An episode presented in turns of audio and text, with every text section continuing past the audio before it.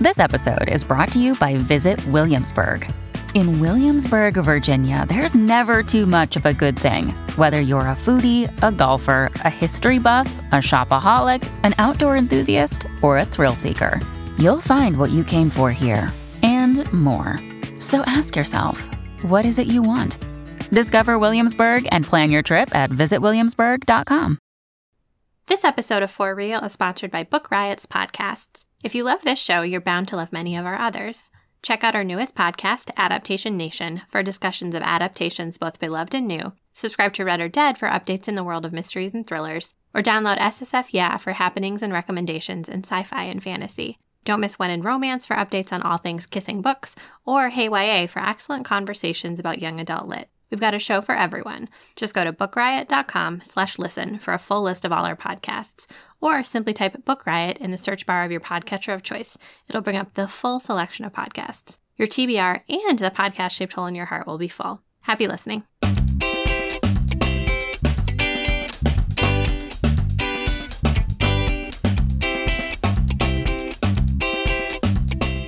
Welcome to For Real, a bi weekly nonfiction books podcast that puts the spotlight on books that tell it like it is. Or at least try to. We'll cover new releases, backlist finds, and more. For Real is a Book Riot podcast and is hosted by me, Kim Ukura, and fellow rioter Alice Burton. Recording on Saturday, February 26th. Hello, Alice. How are you today? I have so many books to read. Oh my gosh, I know. Yes. we were we were talking beforehand about how like it's just when you have like a bunch of multiples like just going on at the same time, Mhm. it gets a little chaotic, starts to feel a little out of control. Yeah. I'm now I feel like I rarely battle that in addition to library due dates, but right now Mm. I am. So I'm like constantly like checking on Libby and being like, okay, when is this returning? And I know Mhm. some people say just turn off your Kindle, but some of us have a Kindle Fire, and for some reason that trick doesn't work. So oh, yeah. yeah, That's a bummer. it's it is a bummer, uh, and I don't like the regular Kindle. Something about the way the page turns happen technologically. Mm. Not a fan. Yeah. So I'm like trying to finish what is it? The Cruel Prince by Holly Black. Ah, yes, yes. Um, that's due back very soon, and then another book that I have forgotten the name of. but it's just like one is due in like seven days and one is due in eight days. So I'm like, okay. Oh, it's The Chosen and the Beautiful by Nghi Vo, um, which Oh, is like yeah. the Great Gatsby retelling. mm, hmm hmm Which I'm like, I read The Great Gatsby one time and I was like 15. We were just my family was just talking about The Great Gatsby and how uh, and all the other like books we read in high school and how much we hated many of them. Uh, my sister hated The Great Gatsby. I, d- I don't remember hating it, although I do remember it being like really kind of an annoying book to try and talk about with high school people because like you're trying to get at the symbolism and it's like not subtle at all. But then like people didn't get it and it was just Did you ever watch the show Sports Night? yes. Okay. This sounds like a, a change of topic, but it's not. When I was in high school, my main goal was to share the things that I liked with my classmates because the internet was not as big and I Mhm. didn't have like Twitter to just type about it. So I'd be like, hey everyone, here's the thing I like right now. You should all like it too. And I did a presentation on The Great Gatsby because this is going to sound pompous, but I had read every book already on our syllabus. My high, school, high school's English program was not advanced. so they were like, okay, why don't you just like pick a classic thing that you haven't read and you can do a presentation. So I did The Great Gatsby and I for some I forget what my connection was, but I was like everyone needs to watch Dana and Casey in Sports Night kiss for the first time. And I related it to Gatsby and Daisy. Like I remember Ah. making it was a very tenuous link, but I was like, this is what I'm gonna do just because I want to show everyone this scene Mhm. in Yeah. sports night. Yeah. Eventually, my teachers banned me from doing this. I had a similar experience in, I want to say, ninth grade English, where I like sort of got through everything and they were like, all right, you can read the Scarlet Letter and tell us all about it. Which, boy, that's a, so weird, a weird book. I wanted. I was about to be like, I like the Scarlet Letter, and then I was like, I did well, kind of, I, I think I did. It was more like I had an epiphany when I read it, like a ninth grade epiphany, that like those are basically just soap operas. And if you think of it as a soap Mhm. opera, it actually becomes much more fun. That's that's a great way of thinking about. It. I was going to say that I've recently de- re- learned that I should be wary of proclaiming my love for books that I have not revisited in like the last Mm, 10 mhm. years because Yeah. sometimes, you know, there's like some stuff in it that I don't really want to be associated with. Yeah. That at the time like didn't register Yeah. necessarily as like yeah. hmm So like at age 20, I really loved The Scarlet Letter. Present Alice may have different feelings. We don't know. yeah, I don't know. I mean, I'm a little mad at Nathaniel Hawthorne now cuz he said some bad things, but Yeah. primarily about women authors. Uh, Mhm. which uh but you know, he was still good at writing. I don't know. Um essentially that's his main good book. I've tried his others and they are very boring.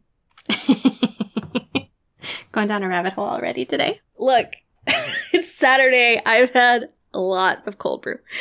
Oh, I wanted to bring up another complete shift, but we talked about it briefly before the podcast, and I read about this yesterday. At some point in this podcast, if I ever mentioned Lady Mary Wortley Montagu, because I do that in life, I read a lot about her in college. She was the wife of the Turkish ambassador in like 1714, like from England to Turkey, or I guess Constantinople. Yeah. And she thought she was going to be there for a long time. She tried learning Arabic. It was all very impressive. She eventually brought back inocu- like smallpox inoculation from that court to England when her husband got recalled for being a bad ambassador. And everyone was like, "Oh my gosh, wow, Lady Mary Wortley Montagu." And I have praised her for doing this, but I recently found out, and recently I mean yesterday, that in fact, in America in the 18th century as well, there were a lot of enslaved West Africans who also had brought the practice of inoculation to America. Like this was being practiced all over West Africa. I had no idea. That's fascinating. So we're going to link an article from the Royal Society, which is like an in-depth uh, thing on this. Uh, in particular, this someone who Cotton Mather, who you might have heard of, had enslaved. Uh, he brought up this whole inoculation thing. People like interviewed him, and they were trying to like determine where he was from. And essentially, they end up thinking it's probably just like West Africa region, however much area that encompasses. But I just I just thought that was so fascinating as something that I feel like in particular with my interests, I've heard a lot about Lady Mary Wortley Montagu and I heard heard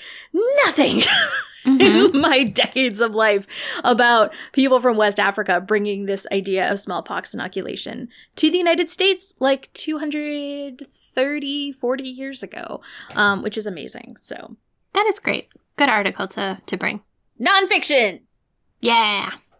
Um, and with that, let's just jump into our first sponsor for the episode, which is TBR, Book Riot's personalized book recommendation service. It is time to check out TBR.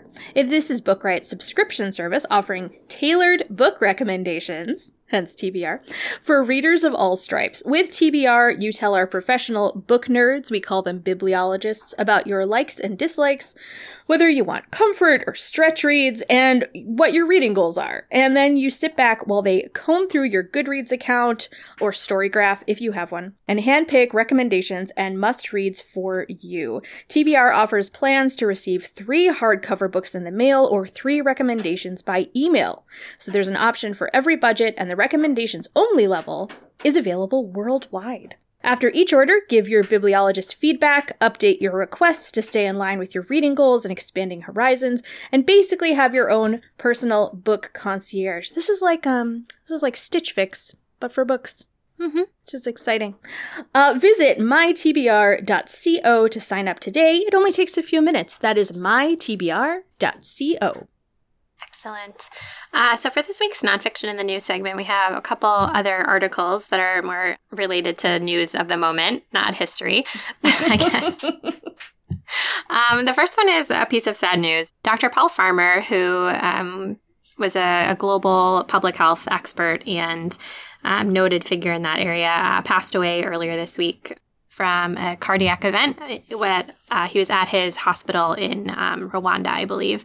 And so I know about Dr. Paul Farmer because of the book Mountains Beyond Mountains, The Quest of Dr. Paul Farmer, A Man Who Could Who Would Cure the World by Tracy Kidder, which is a really great narrative nonfiction book that basically tells Paul Farmer's story. But he um, uh, as part of his like long career in public health, he has opened hospitals in countries around the world like Haiti. He and he's worked really hard on the social aspects of public health and trying to connect people who don't otherwise have any resources to proper and sufficient medical care. He uh, founded a global health organization called Partners in Health, and that organization has helped lead public health efforts for strategy or for diseases like tuberculosis and HIV and Ebola. And he just is a really influential and stellar person. And so I was really sad to hear um, about his passing uh, over last week. So we'll link to an article from Vox that talks a little bit about some of his big impacts. And um, if you haven't read Mountains Beyond Mountains, I think it's really beautiful important book and just really changed a lot of my perspective on medicine in the world, which I guess I didn't really know a lot about it before that either, but really great. And so that is some sad news. I wasn't really familiar with Paul Farmer's work, but it just like the number of things that people are talking about with like his career and all the things that he's done. It's it's really amazing and this it just feels like a a real loss, even though it's someone I had not heard of before. Yeah, for sure. People are doing that work silently sometimes. Yes, yes, definitely. This is one of those examples of a person like you've talked about that cares deeply about something and then like really goes all in to try and fix it. And his is, you know, more widespread maybe than like a particular tree frog or something, but still a person who really cared deeply about something and made a big impact in that area. Um, the second news story I wanted to mention is more fun. um, it's from page six and it's about Britney Spears. She has set to pen a tell all book uh, for she got a $15 million deal to write a memoir. There's like not very much information about it. She is going to be um, publishing with uh, Simon and Schuster. Um, there was a bidding war for multiple publishers over the book, and uh, one of the people that they quote in the article says that the deal for the memoir is one of the biggest of all time, just behind the Obamas. So, like, that's kind of that's kind of amazing to me. So, I'm just I the, one of the reasons I got excited about this is because I listened to Jessica Simpson's memoir a couple of years ago, and it was just great. It was so interesting to like revisit this singer that I liked as a, a teen and a youth, and like s- revisit all of the stuff that was happening around her uh, that I didn't register at the time. Um, and so I really think that this one could be really fascinating, especially like getting into her conservatorship and what that was like, and like just exploring like how badly we treated female pop stars. And so I'm just fascinated by it. And I'm excited that she's going to write a book. That's, we were, yeah, we were talking about how strange it is to be like, you know, if you were alive or like remembering all the stuff that happened. Was it 10 years ago or more? More more gosh and yeah just like then learning more about the context of all of that especially around like Britney's breakdown and everything, uh, where you did only see like a very much an outsider perspective and like the news just going in hard in um, a pretty unkind way. Then yeah, I, I agree that it would be really interesting just to see this. Yeah, so we we will see what that comes out of this memoir, but I definitely will listen to it and I hope she reads the audiobook because I think that would be my preferred way to absorb that work. So, we'll find out. Uh, so, with that, we will jump into new nonfiction, which is books that are out recently or out soon that we are excited to share with you. So, my first pick gets at a bunch. It's a book about uh, conspiracy theories, which I just I just love. So, the book is called Off the Edge Flat Earthers, Conspiracy Culture, and Why People Will Believe Anything by Kelly Weil, which came out February 22nd from Algonquin. Um, and so, this is a book that is about today, that connects today's like conspiracy theory movements with the flat earthers and how all of those conspiracy theory and conspiracy mindsets are connected to the early days of flat earth theory in the 1830s. So, the author is a reporter for the Daily Beast. At that organization, she covers extremism, disinformation, and the internet. And so she has a real background in this topic. And so, um, so the book starts with the kind of the birth of the flat Earth movement back in the 1830s. Uh, the the idea of like a flat Earth is is much much older, but like the flat Earth movement really doesn't start until that time which is well after like we knew that the world was round and so um, that's a really interesting part of it and so then she connects it back to like this um, commune like everything crazy starts back to a commune right on some level. Um, and so she kind of traces the history of the movement and then looks at how social media and algorithms have kind of given it more space to breathe now. And then what like contemporary people who believe in the flat earth theory and how they come to believe that way and then how that this particular conspiracy theory connects to other stuff like anti-vaccines and QAnon and all of that. It is really fascinating. She had like the vibe of it really does feel like the Daily Beast, like it's sarcastic and kind of wry, but she's not mean to anyone. Like you can just tell that she sort of has these one-liners where you're like, "Ah, yes, I see that one. That I see what you think right there."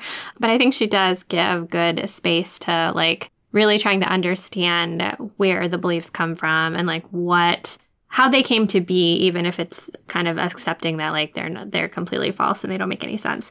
So I just think this one is really fascinating. It's a like a conspiracy theory book but it's like feels really contemporary and has a lot to tell us about what is going on all over the place today. So that is Off the Edge, Flat Earthers, Conspiracy Culture, and Why People Will Believe Anything by Kelly Weil. That is fascinating. Have you watched the? It's funny because I was literally just watching this before we started recording. Um, have you watched the Netflix cartoon Inside Job? No. Oh my gosh, it's it centers around. Um, basically, it's the people who work. It's it's like a workplace comedy, but it's set at this company that works with the shadow government, and it's basically oh. like the premise is like all conspiracy theories are real and coordinated by this organization. Oh, fascinating. It's really good. It's the um the showrunner, her name is uh Shion Takeuchi. She worked on Gravity Falls. And ah. so it's ah. like a more mature comedy for like it's not like aimed at kids, you know, it's like yeah. adult cartoons, but um it's it's very fun. And I really That does sound it. fun. That does sound fun. Anyway, also, okay, and it's funny that you talked about the flat earth theory, which started in the 1830s, because my book's about the 1830s. Oh, love it. what Look at that surprise. transition. This is one of those real, like, this is for me books. it is The Republic of Violence The Tormented Rise of Abolition in Andrew Jackson's America by J.D. Dickey. You might hear Andrew Jackson and say, boo, and you would be correct. But what is fascinating about this is okay, so the 1830s in America were just a bananas time. Like, there was a lot of violence, there was a lot of, um, like new weird groups. And I mean, the fact that Flat Earth came about during that time, not surprising. Like, people had a lot of ideas, and I mm-hmm. don't know why. But yeah, if like if you want to read about just like a wild time in America, 1830s, just across the I guess colonies. Wait, no, they're states then. Anyway, so in particular here, um, this is when abolition was really starting to get going. I mean, you had manumission societies, right, in the 18th century, um, run by like Ben Franklin, etc. But in the 1830s, it really started to coalesce as like an actual movement for getting rid of slavery, particularly of Black Americans. So you had uh, this very violent in general kind of thing happening in the country and then you had these people who were trying to change something which of course always makes people mad. So they had to deal with uh, basically the, the early abolitionists were incredibly brave. So this book talks about them. It's the black and white men and women who were just really digging into their beliefs and what they thought was right and working against what was kind of commonly held as being right and that's so hard you know like mm-hmm. working against like a common sort of attitude and especially i mean this is we're al- we're almost at 200 years ago with the 1830s which blows my mind mm-hmm. but um so what jd dickey does is just really go into what the general state of the country was at the time how this violence was showing itself and then how the abolitionists emerged and what they did and how like kind of what they had to deal with which again i just like mm, what a story. So that is the republic of violence the tormented rise of abolition in andrew jackson's america by jd dickey. That one sounds yes very alice but also sounds really interesting. Um, i hadn't that sounds like a book you would like but it also sounds interesting. It didn't come out the way i wanted it to. I understand. I get it I get it. Yeah, you know, just like the, I, I guess I hadn't really thought about like where the abolitionist movement grew out of. You know, like I think we don't talk about that a lot, other than like at a really high high level. So that yeah. that sounds like an interesting piece of context for a lot of what we're talking about now. Well, and you get a lot of the other social activist movements spinning off from the abolitionist movement. So, like, Mhm. women's suffrage spun out because women were being discriminated against in abolitionist meetings and they Mhm. were being told they couldn't speak, etc. So then they were like, well, that, no, you know? So Yeah. then they started focusing more on, on women's rights. Anyway, it's just, it's very fascinating. Very cool. Very cool.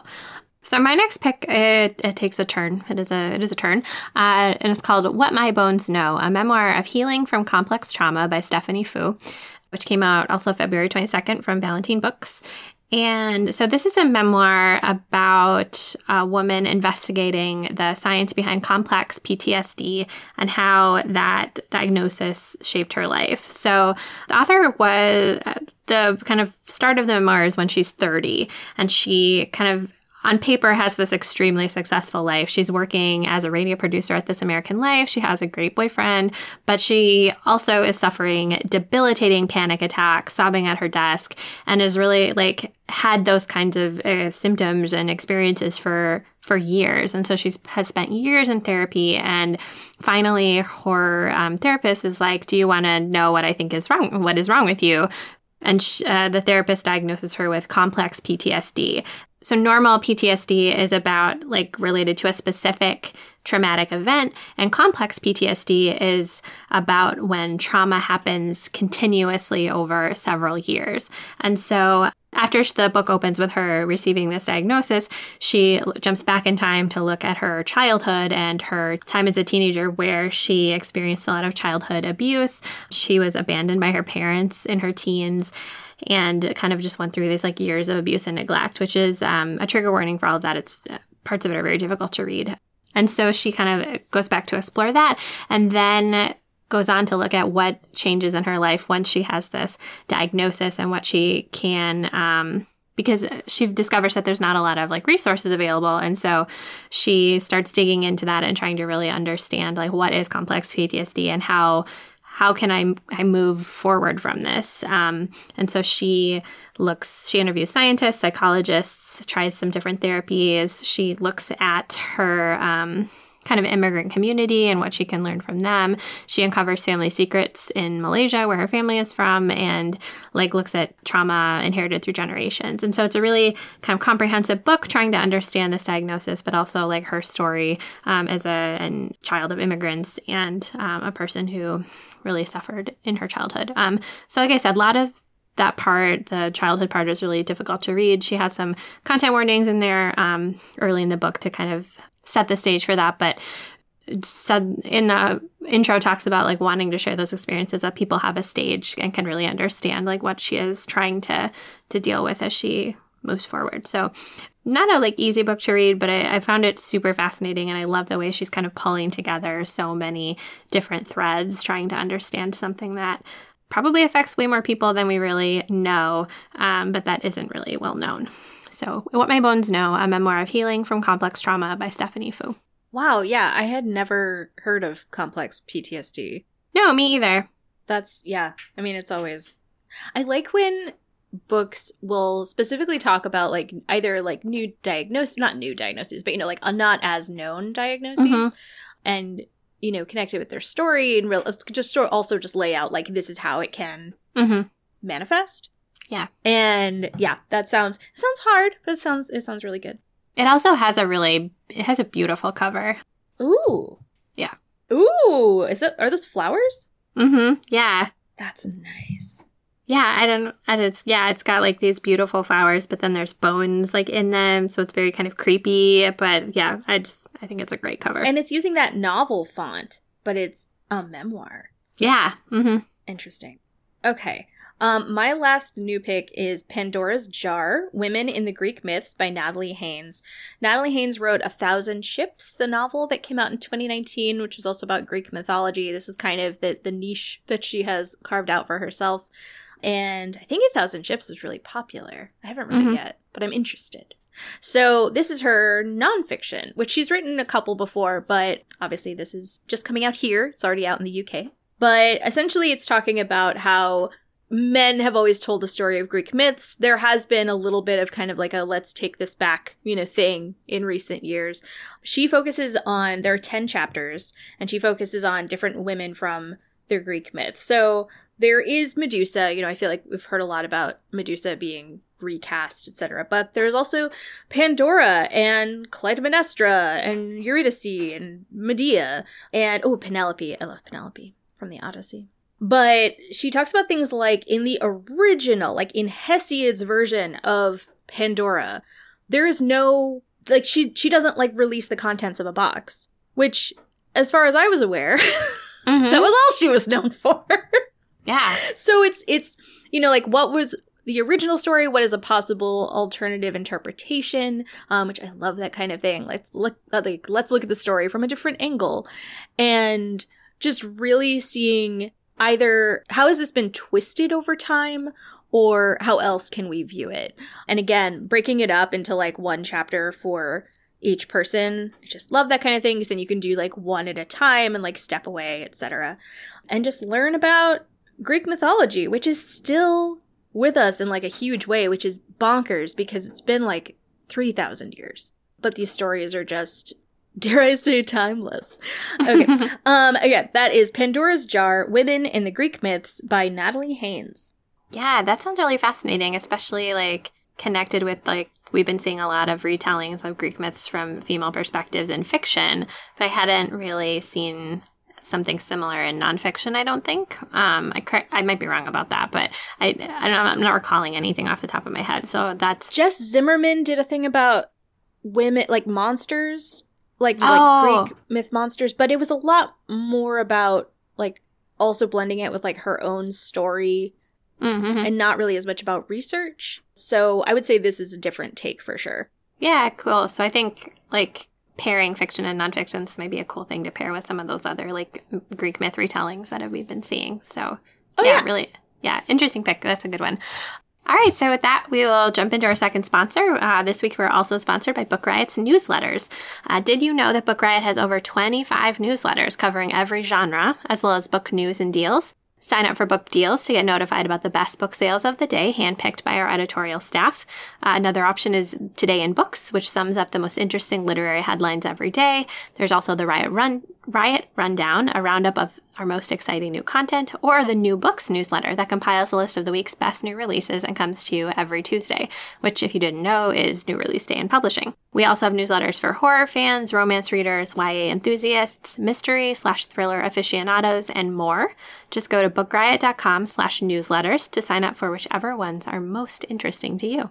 All right, so uh, it is beginning of March, which means we're going to do another International Women's Day themed episode because this is our favorite and we do it every year. And there are always more great books about women across the globe that we can highlight. So, Alice, you are up first. All right, I'm here to smash some misconceptions, uh, unfortunately, because I really love historical myth. because usually that story is more fun. But my first pick is Infamous Lady, the true story of Countess Erzsébet Bathory by Kimberly L. Craft. Side note that I am not positive how to pronounce Erzsébet Bathory. For all I know, it's like Erzsébet Bathory, but mm-hmm. she's also known as Elizabeth Bathory, so we're gonna say that. Yeah. This is Elizabeth Bathory of Hungary from the 17th century. She is known to have uh or known as having, let's say, uh, murdered over 600 women in her village and bathed in their blood in order to retain her youthful appearance. She's called like the most prolific serial killer of all time. This is like, you know, like made up. but but it's I, this story stayed with us because it's very interesting and mm-hmm. weird and um you know, again, like why uh, those sorts of things just just stick around. It's like H. H. Holmes, right? Like they made up all these stories about him. Mm-hmm. But this one's the story stuck around a little longer. But it appears a lot of this was made up in the 19th century, which makes sense because there were a lot of like lurid Victorian tales. And in Kimberly L. Craft's book, she is an attorney, she's a legal historian, and she has spent a lot of time researching, like looking at Elizabeth Bathory's trial transcripts and the depositions, there were over 300 witnesses, um, as well as private letters that are now translated into English. So in her biography, she looks at like what was the story, how did it come about, and then what is the actual, you know, sort of history of Elizabeth Bathory. The reason I wanted to talk about this for International Women's Day is because not only is women's history not only laudable women, but it's not like Elizabeth Bathory was amazing. But also, I was watching a very bad movie on Prime the other day called Eternal, which is about Elizabeth Bathory in 2004 Montreal being a vampire. So it just made me want to talk about her. The movie is fun, but it's not good uh, again, that is Infamous Lady, the true story of Countess Erzsébet Bathory by Kimberly L. Craft. That is a great pick. It sounds super fascinating. There's so much good stuff in there, but the thing I am stuck on is over 300 witnesses at a trial. Like, oh my goodness. Yeah. What what were they doing?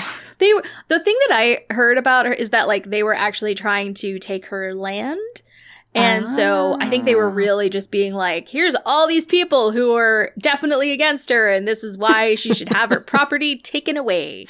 Man, I just like, how long would it take to go through 300 witnesses? Like, I don't know. I don't know why I'm stuck on that detail. You're like the thing, logistics but... of it all. yes, the logistics of a 300 person jury trial. Like, what? That's a good point.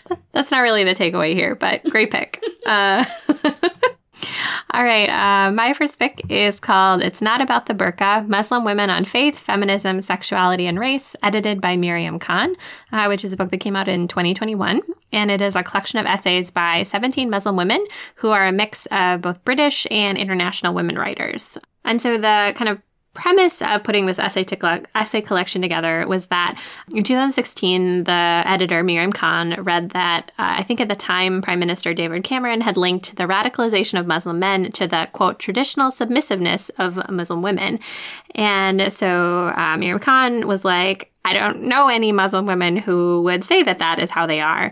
So why are we hearing all these stories about Muslim women from people who are not Muslim and not women? And so she um, decided to put together an essay collection that addresses that and really kind of explores Muslim women speaking about themselves and their own experiences. So the idea of the burqa in the title is um, like that that is a thing that is that is sometimes the only thing that people really know about Muslim women is that they cover their heads. And so she wanted to sort of use that as a way to say, like, no, this is what the media tells you, but like, we are a lot more than that. And so there are essays in this collection about faith, about love and divorce, about feminism, queer identity, the threats of like uh, racism and um, religious discrimination coming together um, and really like tries to understand like what does it mean to be a muslim woman living in the west today what I really liked about this is there like in a lot of essay collections right like there's like one or two muslim contributors and so there's sort of like the like the one muslim story that you hear through some of that. And so this one is really not that and you have all of these women writing from like one like that perspective of spirits of being a muslim woman but they have it from so many different angles and they're able to dive deep in these really particular kinds of stories and really like round out ideas that we might have about muslim women. So um there's one really awesome essay about one woman writing about bodies and exercise and modesty and her experience growing up with a uh, Muslim mother who was a single mom who had a, a, child out of wedlock and what that meant for her in their um, their really tight knit community, and then like their kind of generational conflicts around feminism, which is just really fascinating. There's another one by a woman who is an African Muslim woman working on an oil rig. And so, like, what and, and, she writes about how her life in that environment was easier before she became quote woke and then after she did what that hap- what that meant for her in that work experience and in her community there's one that's really t- striking to me about white feminism and how uh, it doesn't include Muslim women and how it doesn't really leave space for Muslim women who choose to continue to wear a hijab or a, a, head covering and how like the how it misses like the intersectionality of those different types of experiences. So it's just super wide ranging. There's a lot of really interesting voices, really like a a kaleidoscopic kind of look at different issues of being a Muslim woman in the world today. So it is not about the burqa. Muslim Women on Faith, Feminism, Sexuality, and Race, edited by Mariam Khan. Oh, that sounds really good. You said that like came out really recently. Yeah, it was like 2021. Um, and I guess I, am not sure if it came out in the UK first, but yeah, it's super recent. It was not on my radar until I was poking around my library looking at different titles, and I thought that is that is perfect. I mean, you know that I love a collection of essays by different people. Yes, so, I do. Yeah, that is fantastic. Put it on your list. I will. Another one of my picks for International Women's Day is Njinga of Angola, Africa's Warrior Queen by Linda M. Heywood. Njinga is also known as Nzinga. Uh, you can find it both ways online. I think Wikipedia says Nzinga. It's N Z I N G A. But Njinga is really fascinating. So she was the queen of what is now Angola. There were it was like two kingdoms in that geography in the 17th century. And what I really like is Heywood compares her to like Elizabeth I and Catherine the Great in terms of her political cunning but also her military prowess. So like what she was doing this entire time in her reign was trying to deal with the Portuguese, who at the time were just like everywhere in terms of colonizing. And, but particularly, I believe, in Africa. And so she was trying to keep them from kind of like taking over her kingdom and just did a lot. But at one point, she like sent them one of her ambassadors and with like, hey, like, here's a deal with you, you know, like, do this and whatever. And they beheaded her ambassador. Hmm. Like, that's not cool, Portuguese. um anyway so there was just like there's a lot of drama. There was a lot of like you know you thought that she was down then that the portuguese had won but then she came back and then she like fought this guerrilla war against them. And it's just it's really really interesting. And i feel like you're hearing a little bit more about nzinga nowadays but um, definitely did not hear about her when i was growing up and i'm really happy that there is this biography of her so that is Njinga of Angola, Africa's Warrior Queen by Linda M. Heywood.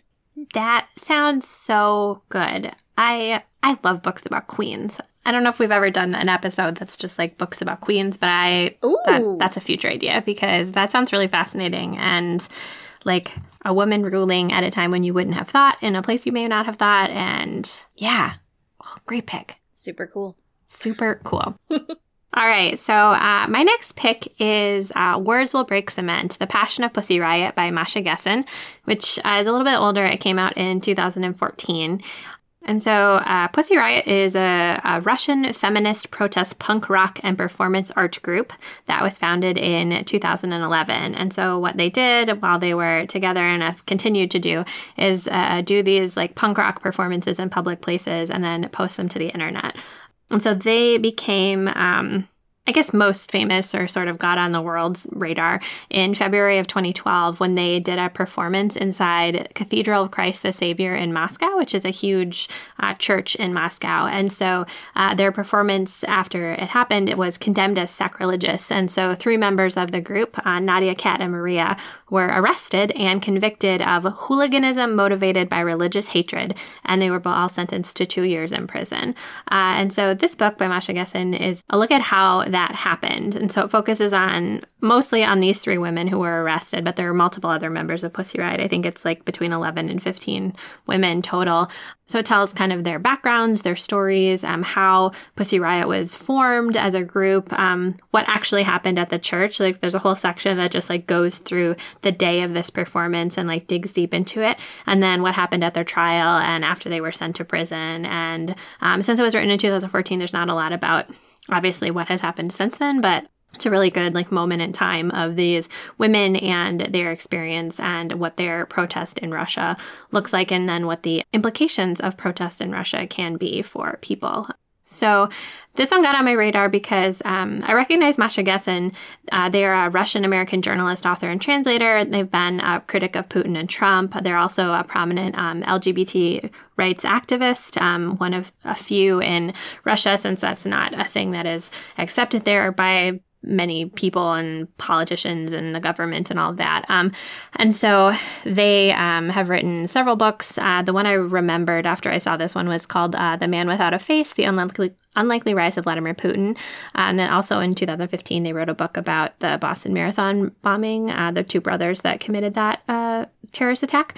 And so I just, you know, I love books by journalists, and I was given everything that's going on in the world, I was interested in something that would kind of get at protest in Russia and um, I found this one and I just it's uh, it's really great. Uh, I love the way that Gessen is profiling each of the women. Um, they write about having to sort of correspond with them in prison and what that is like, what they like weren't able to to talk about via like letters and stuff, and gives you a sense of Russia and like the protest movement in that country and just a lot of different things. So it's a little bit older about something that happened, um, you know, a decade ago now, but still I think really fascinating.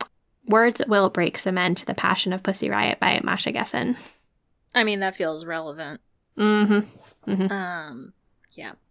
Okay, my last pick is To Joy My Freedom Southern Black Women's Lives and Labors After the Civil War by Tera W. Hunter.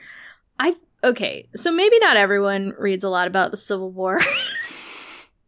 like 19th century American history. It's really interesting.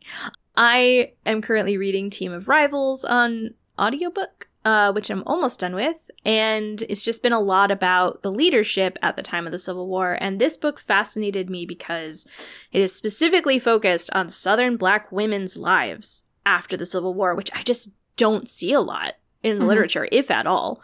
So this is talking about what happened with the newly emancipated black women workers and a, like the ones who went to Atlanta, which was this hub, right? Because it's like it's a metropolis within the South, which was mostly rural, and how they were able to build lives there in the 1860s and beyond. So this was like a lot of household laborers and washerwomen and figuring out what they wanted or what they were able to make their lives like after this because obviously there were still a lot of barriers so talking about also their their optimism immediately post civil war and then kind of because there was a lot like you you got um you had a lot of black i think men i don't think and no it would be weird if black women were elected because they couldn't vote.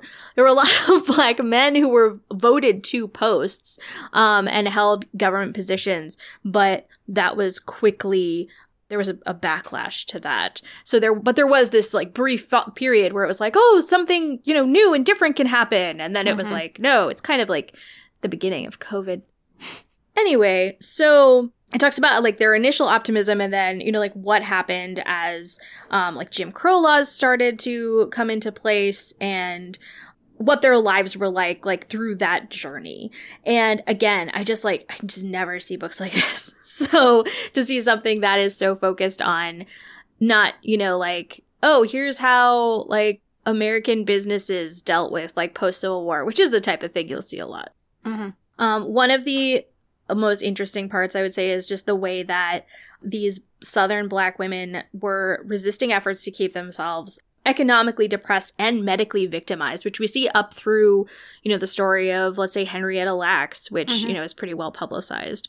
Um, but these women were fighting against it even in the 19th century. So, Again, that is To Joy My Freedom Southern Black Women's Lives and Labors After the Civil War by Tera W. Hunter. Oh man, that one sounds really good too. Like that's a good under the radar potentially or or just different story that we don't talk about enough. So, yeah, great pick. All right, with that, we will wrap up this week's podcast as we normally do by talking about the books we are reading uh, right now at this very moment. Uh, as we mentioned at the top, we're both in the middle of like a bunch of books right now. So uh, the two that I would like to finish next are White Negroes When Cornrows Were in Vogue and Other Thoughts on Cultural Appropriation by Lauren Michele Jackson, which I talked about a couple episodes ago. It's about uh, cultural appropriation and how uh, white people have benefited from uh, different parts of Black culture and trying to kind of dig into that um, through some different lenses. And then uh, the other one is The Story of You, an Enneagram Journey to Becoming Your True Self by Ian Morgan Cron, which is a new book about the Enneagram and about uh, the stories we tell ourselves and how we can use some of what we learned through the Enneagram to help us move through our own stories and think about our lives in different ways, which, you know, your mileage may vary on that for many different reasons, but I'm finding it very interesting. So I love the Enneagram. I know, me too. um, yeah, so uh, as Kim did indeed mention, we are reading a lot of different books. It is a scattered time, but one of the books I'm reading that I find really fascinating is The Taking of Jemima Boone Colonial Settlers, Tribal Nations, and the Kidnap That Shaped America by Matthew Pearl. Matthew Pearl has done um, kind of like literary non not nonfiction, like literary historical fiction in the mm. sense that it's like li- like based on like Charles Dickens and um yeah, it's interesting. So I I'm always a little wary when I see a novelist is writing nonfiction particularly about, you know, like history, but it's been this fascinating story about Daniel Boone had a family and he had like a daughter who was, I think, like 12 and she was kidnapped. And um, it's talking about like tribal like nation politics in the 18th century in Kentucky, settlers like basically going against British authority, which said don't colonize further west. They went anyway. They got into fights with like the Shawnee and the Cherokee. There's all of this fascinating stuff. I thought Daniel Boone lived in the 19th century, but no. it was like late 18th. And when they talk about him going west, he was going to Kentucky. There's just, there's just a lot where I'm like, what? What? Like all the time. And um, this is how I learned about Oh, they talk about a one of the leaders of one of the nations went across the ocean to visit George the Third because he was like, "I want to meet your leader, so we're gonna go." Huh? Uh, yeah, and then he hugged him because that was that was like what the culture was, and everyone was like, "Oh no," because he hugged the King of England. But oh my gosh, like there were so many things that I'm just like, how do I not know this? Oh, I just I just love history. It's so good anyway, so I'm not even that far in the book, and I've already had my mind blown like multiple times. So very excited. It is again The Taking of Jemima Boone by Matthew Pearl. And with that, you can find us on social media. I am at It's Alice Time, and Kim is at Kim the Dork. Our amazing audio editing for this episode was done by Jen Zink. Thank you, Jen. If you have a few minutes, we'd love it if you would rate and review us on Apple Podcasts or on Spotify. Uh, that helps people find us more easily, and then you can follow us there so you get new episodes the very minute that they come out. With that, I'm Kim Ukura. And I'm Alice Burton. And we thank you for listening to this week's episode of the For Real podcast.